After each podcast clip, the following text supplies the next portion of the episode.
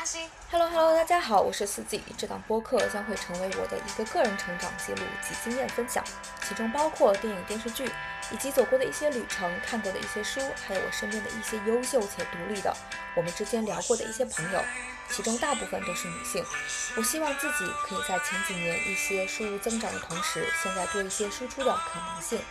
今天请来的朋友依然是一位男性，他叫做 Nick， 是一位英语专业的毕业生。那几乎在我所有认识的男性朋友里面，他的英语的能力、个人专业水平以及口语表达都是非常优秀的。那当然，我作为一个生活在澳洲的，还在持续学习英语的女性来讲，我的确踩过了很多坑，遇到了很多难以攻克的问题。同时，我个人也觉得自己的英语还有很大很大要提升的空间。想聊一下时下非常卷的一些内容，就想到了卷英语这件事情。我们就随便聊一聊，因为我觉得现在学英语这个事情非常热。我不知道你有没有注意到前几天那个澳洲的那个 Working Holiday 又重新开启新一年的预约嘛？听说现在有几十万人啊，我也不知道这个是不是准确哈，就是有这么多的人正在准备这件事情啊。我个人也觉得，我之前发一些关于英语方面的东西啊，就是竟然有很多很多点赞。哎，发一个可能是美剧吧还是什么的，竟然有10000多个点赞。好像大家都会比较对这个比较感兴趣。那你有没有想过，会不会有可能就是学英语这个东西，就怎么讲，就大家都可能知道它非常的重要，但是大家都很关注。比如说谁推荐了一个学英语的方法，或是谁推荐了一个看美剧学英语的方法，可能就会有很多人关注，很多人转发，会获得很多的点赞和支持。但是讲实话，可能真的去学或者是真的去看的人没有多少个。对，可能因为每个人他的学习方法都不一样，而且他们适合的学习方法也不一样，都在找，他们都在尝试，所以不可能每个方法都会来坚持。那借由这个学英语的这个主题切入吗？我就介绍你一下。之前看到你发你在学英语的这些，就练习英语的这个视频的时候，我就觉得哇，竟然还有这个95后的小哥哥这么努力。对对。你要自我介绍一下吗？好，大家好，我是 Nick， 然后我是英专生，我现在有点紧张，没有干过这个事情。你自己讲你是英专生的时候，你会不会有一点骄傲吗？你会有这种感觉吗？哦，不会，我会感觉到有一点点不好意思跟大家讲，我都没有跟大家讲说我是英语专业的。不到非必要的时候，他们会不问的那么详细的时候，我会尽量说我完成了本科这样子。因为这个英专生现在都有舆论嘛，英专生其实不太好找工作之类的东西，就等于没有专业。这是你认为的吗？或者是说这是你们这个专业内的一个普遍认知是吗？我是在小红书上刷到的，因为我在国内没有工作过，等于我一毕业就过来了。最近在学英语的那个视频，主要是因为要考雅思了嘛，然后我就觉得得努力一把，因为那个雅思我比较熟，因为雅思要$400考一次，所以不便宜，得努力一下。像你们读书期间考雅思也好，去考托福或这些，或考 PTE 这些，在你们读书期间是大家都很流行的吗？就你的身边会有很多人都在准备这些东西？我身边没有诶，我身边的人都在考跟专业相关的事情，就是4、6级啊，专4、专8之类的。对，作为我一个理工科学生哈，因为理工科其实在国内相当于就是大家的首选嘛，都会大部分人的首选可能会选理工科，但其实我自己实际上几年学习下来，大学几年学习下来，我个人觉得，如果让我说一个从头再选择一个专业的话，我觉得我一定会说我选英语系，因为我真的觉得学英语是一件非常，就学英语这个科目，它有点像是被低估了。我个人觉得学英语出来的，它的实用性特别特别的强，因为很多理工科的学生其实毕业之后也不一定做理工科的工作，但是你一个学英文科的，对于出国或者是考研，因为很多人考研都挂在英语不行嘛，那我觉得它会有很大很大的优势，所以你从来都没有觉得你作为一个英专生在出国和考研这些方面都有很大的优势嘛？啊，从来没有感受过这种优势带给你一些就是所谓的优越感吗？优越感是没有，但优势的话可能会在那些涉及到英语方面的可能会有一点优势。我们要跨专业的话，专业跨度非常大，如果你要跨去理工科，那就要考数学，我们4年没有碰过数学这东西了，所以就觉得优势劣势都有。对，那当时是因为什么你要选英语系这个专业呀？是因为你高中的时候这个英语是比较好比较突出吗？还是你真的就是比较喜欢就是去学这种交流类的工作？因为不光是有交流类的，不光有英语嘛，我之前也有一些发小去学小语种的，有学日语和德语的，还有学法语的。就是那你基于一个选英语的这个，是因为当时考虑到后面有可能要出国或者是什么的可能性吗？没有诶，因为我当时我是高考考了不怎么样，然后我大学就填志愿的时候可选的东西也很少，所以我当时第一志愿是选的是德语，然后第一志愿落榜了嘛，然后就第二志愿就上了，就刚好就到英语。我当时也比较懒，不用那么用功的学，就不会挂科。我是想给这个视频奠定一个很positive 的那个基调，但是这个我不能撒谎，我真的是大学的时候没有那个动力，没有那个劲去学习，然后就想说只要不挂科就好了。所以你的意思就是说英语系的这个挂科率会比较低是吧？所以当时你考虑到这个，你觉得这样反正也挺能够顺利毕业是吗？你这个角度也是挺有意思的。我高中基础还算不错的，大学的时候，对，所以大学的时候就没有挂过科。你知道吗？我也是我们科第一学期第一门课挂科的人。当时全年级应该就只有1-2个人挂了吧？那其中就有我。理工科都挺容易的，我觉得。大学这个课程能有多难啊？然后我没有想到我第一学期的第一科我就挂了，而且关键是可能当时在我认知里面，我觉得大家应该都好多人应该也比我学的更差吧，但是人家都没有挂，但我就觉得还挺有意思的。包括其实我学习的，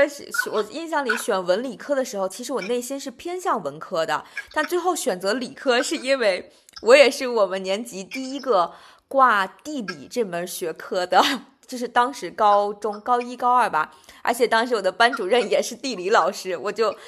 我相当于是文理分科的一个很重要的一个节点，我就挂了我们班主任地理老师的地理课。所以我就导致我根本就没有信心去学文，所以退而求其次选择了学理科。其实是高中的时候我选的是理科诶。理科是可以选英文的吗？可以选，但是不多，很奇怪，就转变有点大。那我也是理工科嘛，理科。然后当时我报志愿的时候，我印象里我的那本小册子没有英语专业，如果当时我看到英语专业我应该会选的还蛮有意思的。那我真不知，我一直以为你是文科。没有，我文科比理科差多了。那你作为一个就是英语科班，那你现在你感觉你生活在国外，咱俩其实都生活在澳洲同一个城市嘛，然后那你感觉你生活在国外，你有感觉你混国外的圈子，你更自在一些吗？更自由一些吗？更容易一些吗？是感觉跟他们对比，他们来讲，我是跟那些本地的员工沟通会更容易一些。大家有夸你吗？你有经常收到一些夸赞，就说哎，你英语真不错哎，就是这种。不多，因为他们后来跟我说。其实这样子挺 offensive 或者 racist 的。万一你是本地的人，他们就觉得这样夸你，你会被冒犯到。啊，这个是什么意思？就是你没有，你就光看我的长相，你就断定我是那里的人，你就觉得我是来自一个非英语为母语的国家的人，这样子的话，就那些政治正确啦，有些人会被冒犯到，但所以我几乎很少听到别人夸我，除非是问了我是哪里人之后，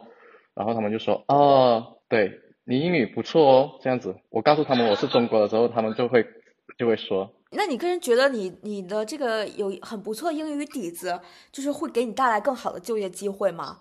甚至就是说可能得到一个就业机会，比如说找同一 level 的工作，可能有很多人都可以来竞争，都可以来得到，但是可能因为你的英语好，你有更多了很多上升的机会，你感觉到你有这方面的优势吗？或者是说你认同吗？在应聘的时候没有，因为你在应聘的时候只是投简历的话，大家都没有办法确定你的英文水平。然后我发现我是可以更能够融入一个工作环境吧，更容易的融入工作环境，然后待得更长久一些。开始的时候大家起点我觉得可能都差不多。以英文好这个优势背景，你有更多的社交机会嘛？你生活在澳洲嘛，可能你的工作生活你难免要去社交嘛，但很多人可能会觉得我的英文没有很好，那我可能就尽量的就不去，就是我走我的中国人的圈子或亚洲人的圈子。那你会觉得就是你更容易去走近，或是更想要去探索这些所谓的这种老外的圈子吗？比如说欧洲的背包客，因为他们都能讲很不错的英文，或者是说本地的人啊，就是所谓的澳洲人啊，因为你们可以比较畅快自由的沟通，所以你会觉得你多了很多社交机会吗？会有很多社交机会，因为我这个人平时很内向，但是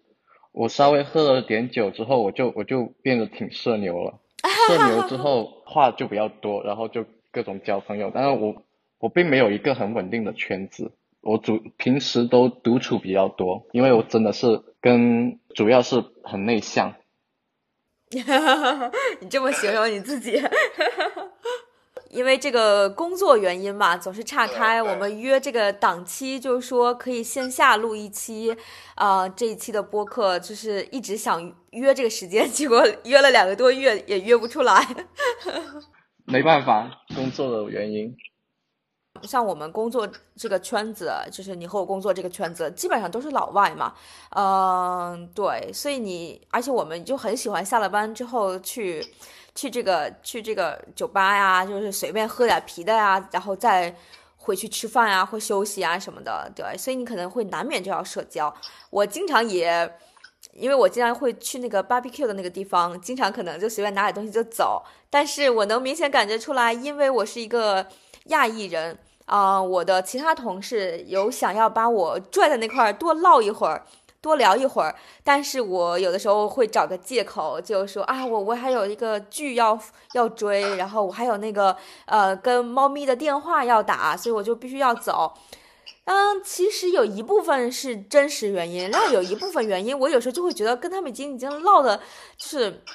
聊无可聊的地步了，就是可能在我有限的表达里面和我在我有限的沟通认知里面，我觉得我平时的时候已经可以把想要聊的想要说都已经说完了，我的这个英语基础或者我的这个英语文化逻辑吧，可能已经到达一定的瓶颈期了。对，所以我其实可能我的性格我是比较愿意在 pub 那边跟他们多聊一聊的，但可能我的实际行动呢又不是这样子。那你相当于跟我正好相反。我是整个人就没有什么可以聊的，跟他们的话就是他们我想聊的东西他们不太感兴趣，所以我觉得他们不太感兴趣，所以我就觉得他们邀我去喝酒的话，我也是尽量不去，因为我工作的时候也不怎么喝酒，工作的期间，所以我跟你的情况差不多，但是他们尝试了几次之后就很少叫我去喝酒了。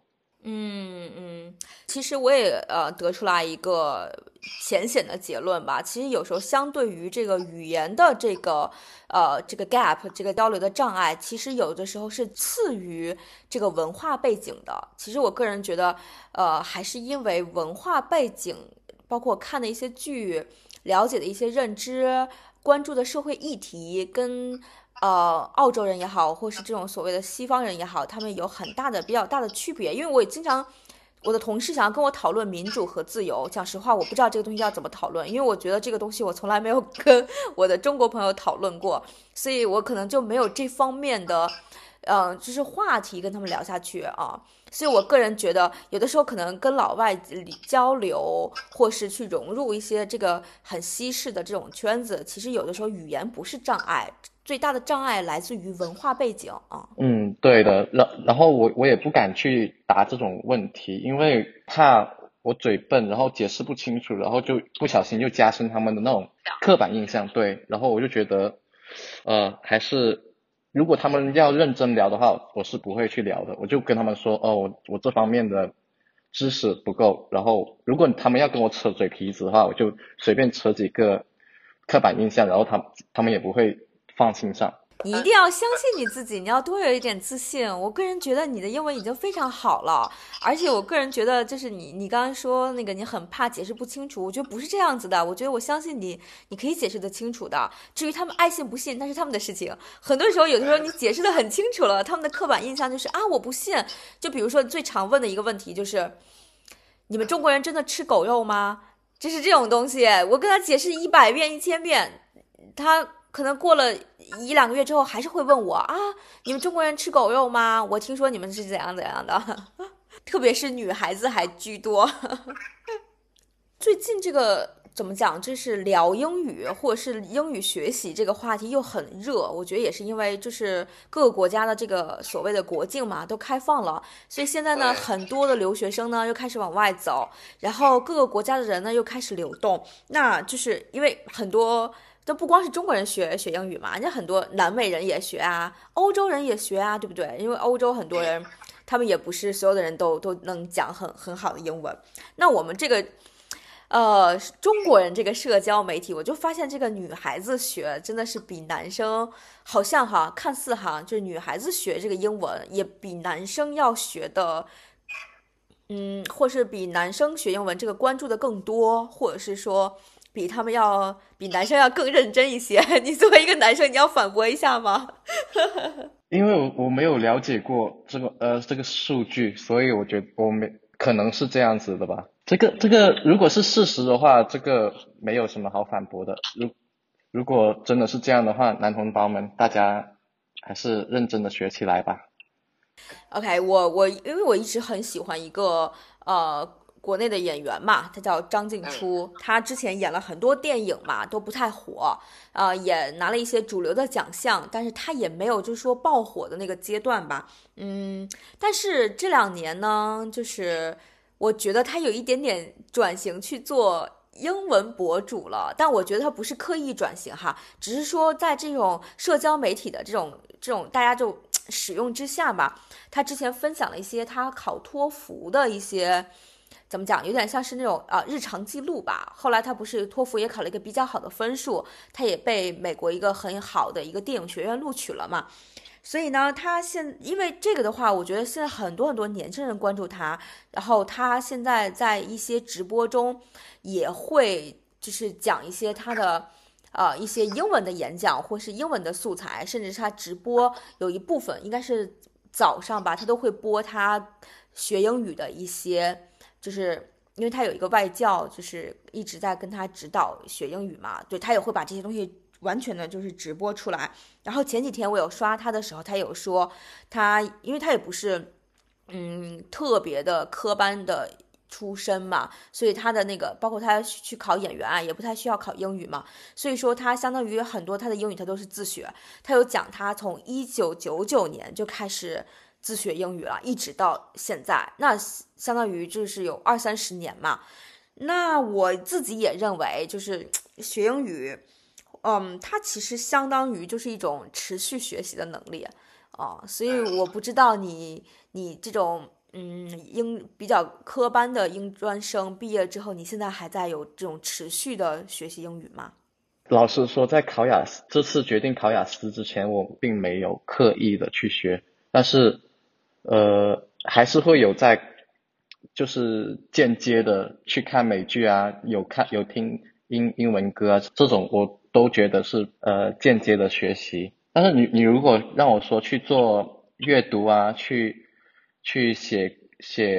文章的话，我还真没有。从高中开始，我的学英语之路就不太寻常。就我高中的时候也很叛逆，然后别人都在努力的学习，我躲在被子里面看美剧，每天就你知道那个 Billboard Hot 100 吗？那个美国公告牌的音乐榜单，就每周它都更新，然后我同桌是做那种自媒体嘛，就是他从高中就开始做了，然后每周都会带那个 Hot 100的那个榜单给我看，然后会帮我下载美剧啊，缓解我无聊的高中生活。这个同学是做英文类的自媒体啊？不是，他是做欧美方面的，就那个欧美的音乐圈啊，影视圈啊，对， okay. 因为他算是启蒙了这块区域，然后我就后来就自己开始去找各种美剧啊，然后各种英文歌啊，然后就开始不断的被动的学习了。像比如我听泰勒的歌，我会去看他的歌词，然后他有一首歌叫 All Too Well， 不知道你们有没有听过？一首我很喜欢的歌，它里面的歌词写的很不错，然后我就会模仿他那种写法，然后就会有点诗意，但是在中文里面就有点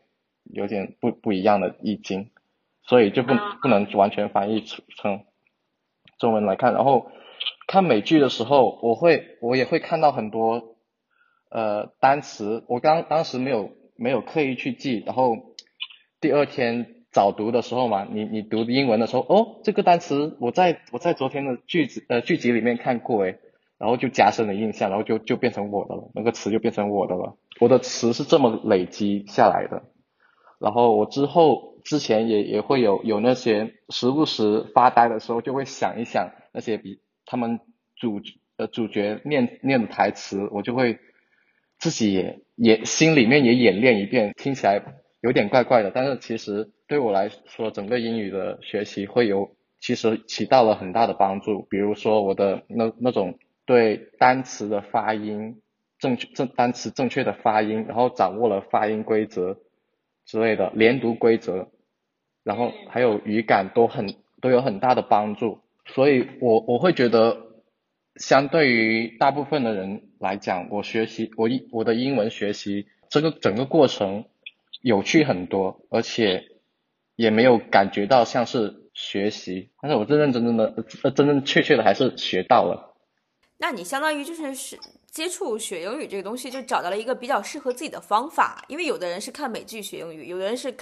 听英文歌学英语，到现在也依然很流行，也有很多老师就专门教英语什么就是英文歌词来学英语，也有一些老师专门教美剧啊英剧学英语，所以你的这种也还算是现在蛮主流的，只是说它还就是蛮适合你，你自己也可能也蛮喜欢。那你这个行为习惯坚持了很久嘛？因为你说你是从高中开始，所以相当于整个大学期间你也是在坚持。大学期间的话就比较少了，所以就退步了。因为我几乎把美剧都看好剧烂剧都看完了，感兴趣的题材，哇，好，我都没日没夜的追剧这样子。所以你等一下，你是因为真的爱这个剧所以没日没夜的追剧，还是说你是为了学英语没日没夜的追剧？我也算不上爱这个剧吧，但是绝对不是为了学英语，因为我真的是很多时间，然后就只能看美剧了，没有其他消磨的方式。高中的时候，我们是全封闭住校的。他们在每个人都在认真学习的时候，我学不下去，因为我有轻微的那个 ADHD， 就是注意力缺陷嘛。然后我就没办法很专注的去看一本书，然后我就去看美剧那些会动起来的东西。我明白你说这个，我非常能 get 到这个点，因为我也有一点点就是这种注意力的缺陷，因为我就是属于我必须要有一个主屏幕和有一个副屏幕的人，所以就是说如果我玩电脑，我旁边必须要摆一个 iPad， 而且我是尽量让它两个放不同的东西。所以呢就是很多人跟我说你可以就是现在你可以尝试看一些英文小说呀，然后去锻炼你的这个英文的体系呀，培养语感什么的。但是讲实话，无数本的英文小说都躺在了我的百度网盘里，我都不愿意就是打开它看一眼，甚至就是它在我的手机里和我买的纸质书可能躺下来一年半载我也不愿意打开翻两下，这是因为我有一个很严重的注意力缺陷，我没有办法集中做一件事情所以我还是挺懂你说的这个我像是那种就我做阅读，无论是中文还是英文，我很长一段时间我都是要用笔指着去读，要一行一行的指着去读，但即使是这样我还是会跳过几行，然后不知道我跳过了，我说怎么不太通顺呢，然后但还是没办法这样子直接，因为我不能再去看第三四遍了。我第一次考雅思的时候，我就是读得太慢，阅读第三篇连答案都没有时间填，然后就被监考员说你再动笔的话你的成绩就作废了，然后第三篇蒙都没办法蒙，就交白卷。对，阅读就是我一生的痛。然后你有看过四大名著吗？没有我也没有，那是暑假作业来着，我没办法看。我是比较典型的老师安排要看的那些阅读读物我都买回来的，但是我之前也分享过，但是买回来我就研究目录，之后其实内容我都不看，然后这本书就过了。所以我买的书都非常的新，我把它保持一个很好的一个程度吧，新旧程度，等到回头这个学期结束了，我再把它二手再卖出去。我其实有尝试着去读来的，但是真的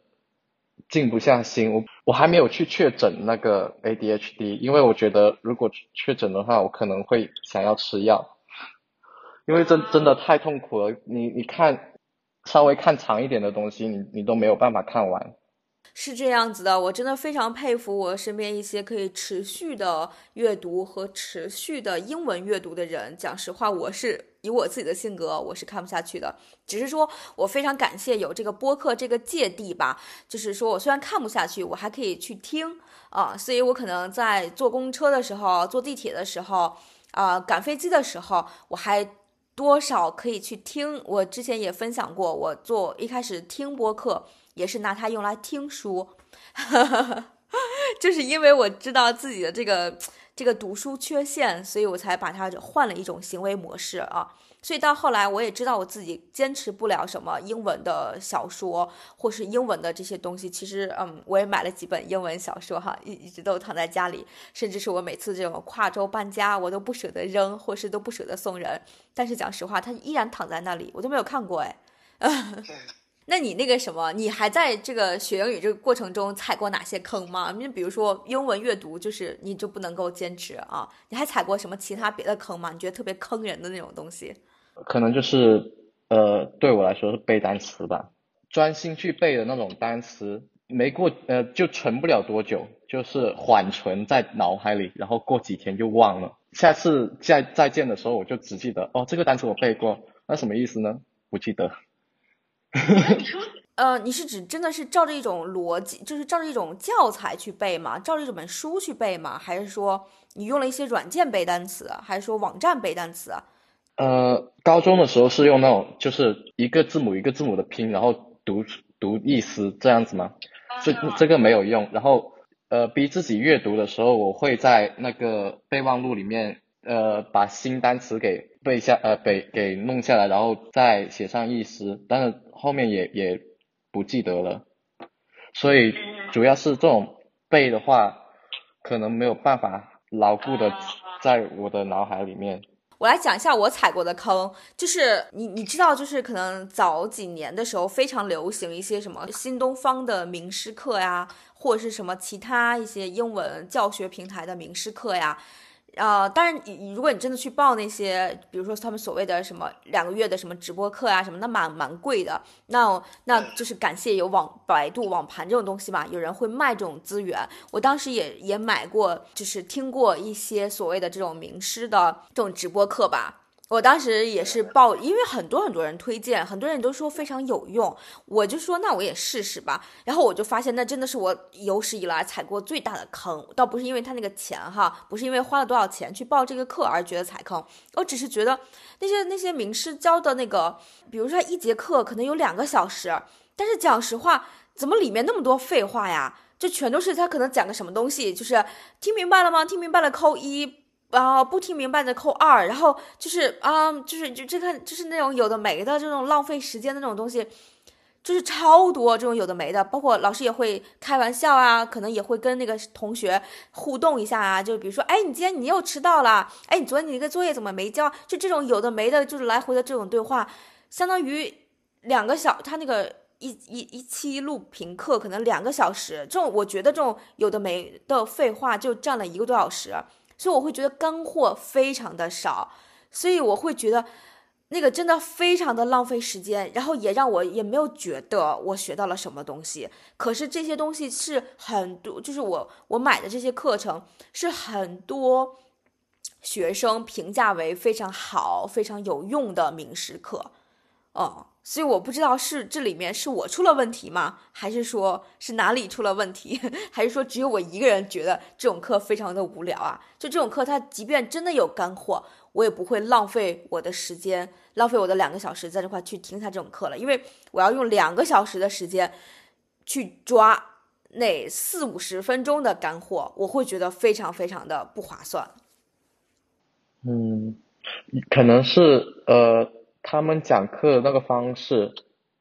适合另外一些人，而不适合你。你考专八了吗？我考了。考过了吗？考过了。过了。我发现专八是不是每一个英专生必须要考的呀？必须要通的这个关是吧？没有，我们学校只要你只要过了6级或者专4，你就可以有学位证书。那考专八的目的是为了什么呢？证明自己。可能是如果你要选择专业性比较强的工作的话，专八是个敲门砖。你可以不用很高，但是你不能没有。对，就很多工作的门槛了，就好一点的公司它都要你有专八。我还挺想问，就是你作为，因为我们都不是这种所谓的 native speaker 嘛，然后对于自己的讲英文的口音，你会很在意这个东西吗？或者是说你有特意的去调过自己的口音吗？我没有，因为口音，我觉得有中国的口音，我觉得是我的特色。然后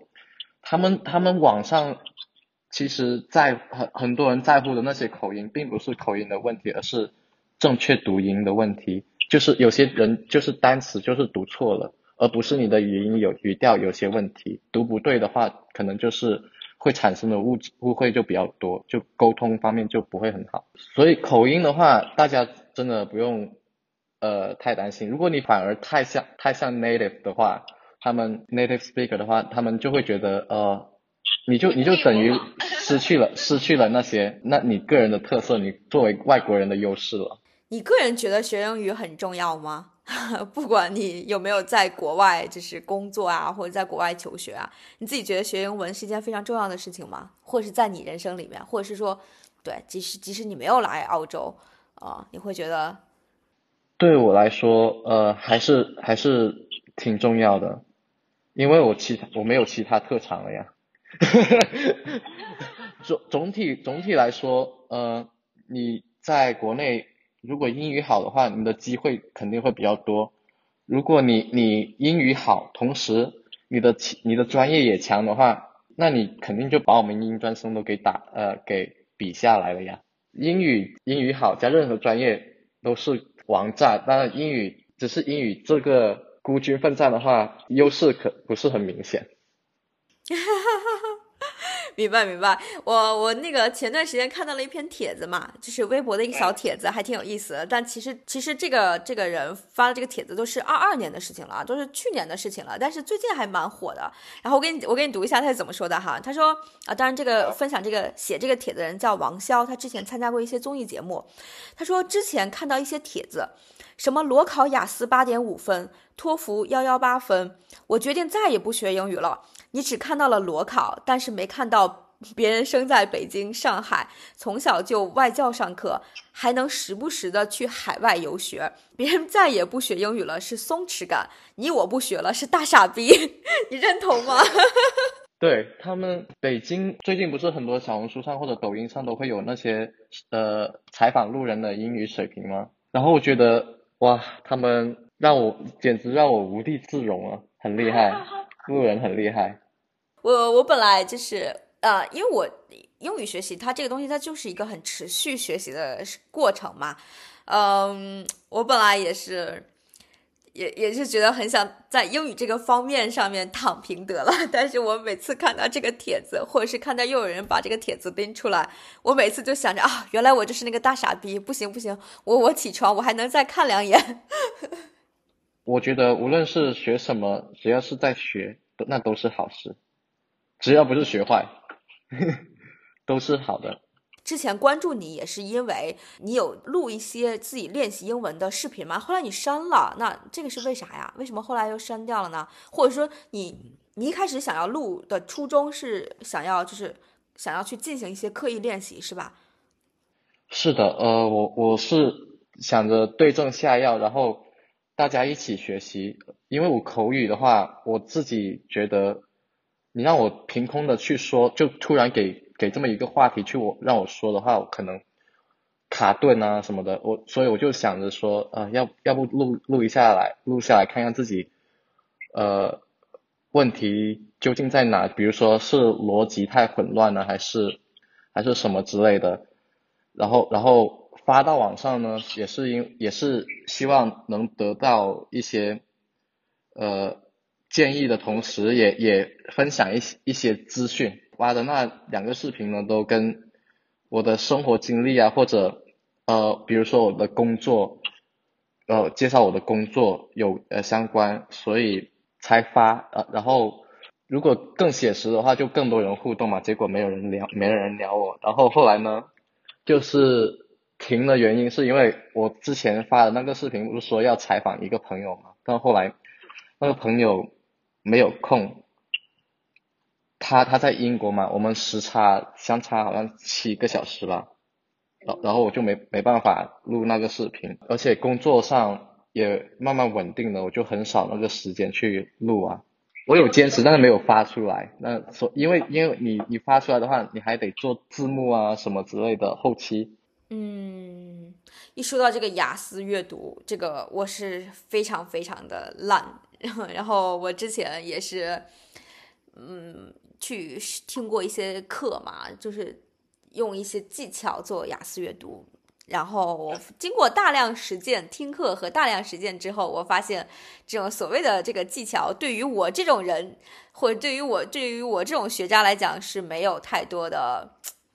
怎么讲，是没有太多的用处吧。我到实际应用中，我觉得还是不够，就是还是不行啊。我觉得是阅读技巧还是比较对于那种水平可能本身就已经有比较好的分数了，再使用阅读技巧可以在这上面更快速的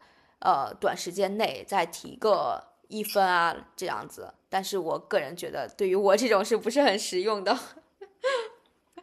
如果在澳洲的朋友们尽量选择 PTE 吧，我个人觉得 PTE 还是更快更稳一些。我也有见过雅思那种4-5分，但是去考 PTE 就能考出4个满分的人。我也有见过这种雅思7788的人去考 PTE 也只能考个50-60分的人。所以因人而异吧，擅长雅思的就去考雅思，擅长 PTE 的，或者是说雅思没有特别好的，还不如专攻 PTE。 我个人觉得题库在题库里面找规律，甚至是背题库这些东西，我们从小的应试教育来讲的话，对我们来讲还是有优势的啊。对于大部分人，英语一般的人去考 PTE 还是很容易过的。嗯，因为我不考 PTE 的原因是因为我听我朋友说 PTE 的阅读更难，而且我真的不太适合机考，机考的话我阅读更烂，所以我一定要纸笔，所以我才说先考雅思，如果不行的话再去搞 PTE 吧。从阅读的角度来讲，我是建议去考 PTE 的，因为我自己去考了 PTE 之后，我发现，因为我也是来澳洲才接触了，知道了有 PTE 这个东西。然后在雅思阅读里面提分非常难，但是在 PTE 里面阅读提分是非常容易的。我在想，对于这个英语学习和英语考试，可不可以给到大家更多一些的有效的学习方法？我在思考这个问题。我不知道你有什么，你可以觉得你亲身实践过的，你觉得哪些比较好的、有效的办法？你在学英语的时候，你觉得你最大的困难是，就比如考试的时候，你是觉得最大的困难是哪一个？就是聊回英语这个主题吧，反正我是觉得我是觉得本身关于持续学习的东西，无论是持续干什么，都是一件挺难的事情，更何况是持续学英语。因为英语这个东西本身，语言嘛，就是很难，就是特别难。我感觉我的中文都不太利索，我感觉我的中文阅读和中文理解都不太行。然后现在要让我回想一下英文的。但是我很好奇，你是觉得英语对你来说难的话，不好学的话是主要是在哪个方面让你觉得不好学？我觉得坚持吧，坚持真的是一件超级难的事情啊。就是我给你举个例子，我刚刚来澳洲做这个工作的时候，咱们的公司，然后我印象里那个时候，我每次去上每接一个班，我都非常的紧张，我都会在上飞机的时候就开始完全的进入到一个英文的环境，我听的 podcast， 我听的其他的有声读物，我下班之后看的任何的剧，看的新闻，看的综艺，几乎都是英文。我就是要强制自己在那个环境里面。然后我们每次上班时间都会很长嘛，然后2-3周，所以我在2-3周的时候，我都会非常的泡在这个环境里，强制自己不要看中文类的节目，或是不要看韩剧这些。如果想看，等到回家再看。所以每次接这个工作的前2年，我都是以这样的一个生活状态。就是因为我意识到了自己已经进入了这个，就是所谓就是老外比较多的公司，我难免要去社交，我难免要去跟我的同事聊天，我难免要就工作的内容跟大家去讨论问题。我不希望就是大家会觉得，这个人那个好像不太听得懂我在讲什么，或者是说，这个人连这个东西，或是连这个工具叫什么都不会说。我会非常非常介意别人这样评价我吧，所以我才会刻意的，就是刻意的想要就是在短时间之内把这些东西、这些门路啊、这些东西都摸清楚啊。但是讲实话，我确实是有坚持，但真的也就坚持了1-2年这个样子。我现在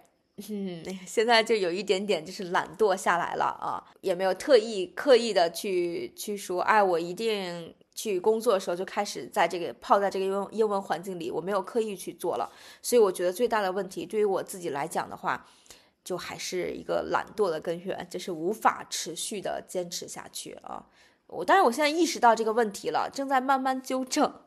只是说这是最难的一件事情。我不知道你因为我是觉得，如果我要逼自己做一样不太擅长或者不喜欢的东西，我觉得就算成功了，但我的效率不会很高所以你可能是不是会想要另一种方法？因为你像那种全英文的那个方法，好像有点太密集。对，我当时高中的时候有个习惯，很好的帮我记了很多完全不必要的词，但是我后来都会用到。就是当时有个掌中小字典，我开小差的时候又翻一翻，然后我想知道突然心血来潮的时候我会翻一翻，然后查词的时候也会用，因为它很方便，它就在手掌，然后时不时就把它放到口袋，然后就会拿出来翻一翻。之后呢，我看到那生活中看到一些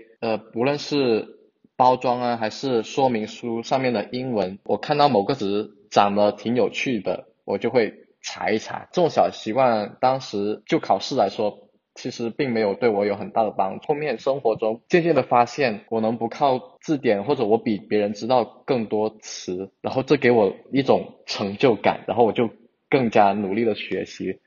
所以我觉得在学习的过程中，那个过程枯燥的话可能劲头不会太，但如果你无论是有成绩了的话，无论是实际上的成绩还是心里面上的成就，带来的动力是更强大的，你会更积极的去学下去。你刚刚说这个掌中小词典，这个真的非常的 old school 但是非常的有用。我当时那个字典还是很破旧的，我从我姐那个废书堆里面找出来，我说这个还不错，然后我就拿着了。因为我当时也算是牺牲了其他科的成绩，专门去学了英语然后高考的时候虽然英语也没有考得很好，但是后来对也一点一点的铸成了我在澳洲上面过得没有那么的孤独的原因。我会很推荐你用这个 old school 的方法，我会很建议你去主动问你同事，就一有什么新奇的东西，比如说你在看到那个，比如说你不知道微波炉叫什么，你就跑去你同事面前主动问他，你们叫这个叫什么啊？我会经常这样子做，我说你这个工具你叫什么？就是现在那个影子跟读一直都是很热也很火，我个人觉得是有用的。我有拿它去练过一些2-3分钟的短视频，我个人觉得就是如果可以坚持下去，是非常大的提高吧。我不知道你有没有做刻意的训练？我之前有，因为我高中的时候就是看美剧看比较多嘛，然后我到现在还会记得一些比较让我印象深刻的台词，就所以我当时我会反复的就排戏，然后我就会念出那段台词来。但是我发现，就是如果你默读的话，你可能对你帮助不太大，你一定要读出来，完全把口型啊，然后卷舌的卷舌，然后发音给读出来，然后一直读同一段一直读，然后你就会慢慢的发现那个发音的规律。我觉得是要精读。然后你有在听什么英文歌吗？英文歌其实还蛮少的。我有你所谓的精读的话，我有去做就是我有听一些英文的 podcast， 所以呢我有个别几个频道自己很喜欢，但是我这个因为他们更新也会很快嘛，你每次做一次很长的精读也会很浪费，很耽误时间，所以我都会选一个比较感兴趣的那一期主题，我去做一个逐字的这个精读。因为就是现在就是软件也很多嘛，大家如果可以用，就是叫那个叫 Snap 吧，好像是，那可以就是关联你喜欢的 podcaster， 然后他们每一期相当于有一个实时的字幕，然后那个字幕你也可以用其他软件把那个字幕导出来。所以我用一些podcast 做了一些比较长的精读吧，他那个讲实话那一期节目那个长的真的蛮长的，能打出来4-5-6页纸吧，差不多然后你就反复同一期内容，我就反复的逐字这样子听，可以听到10遍左右。其实我个人觉得可能再往上听20-30遍可能更有效果。我大部分时候我都可能听到10遍，我就有一点点坚持不下去了。对，但是我个人觉得那个是非常有用的。虽然我们是聊的英语学习，但是我其实非常想要吐槽英语学习的，因为我觉得英语学习真的好难啊。虽然我觉得你和我都在努力的想要把学习英语这件事情，就是把它认真的，就是认真化、严肃化啊。对，然后我们整个交流也还蛮紧张的，但是讲实话，对于英语我更多的还是吐槽。哎，就是如果，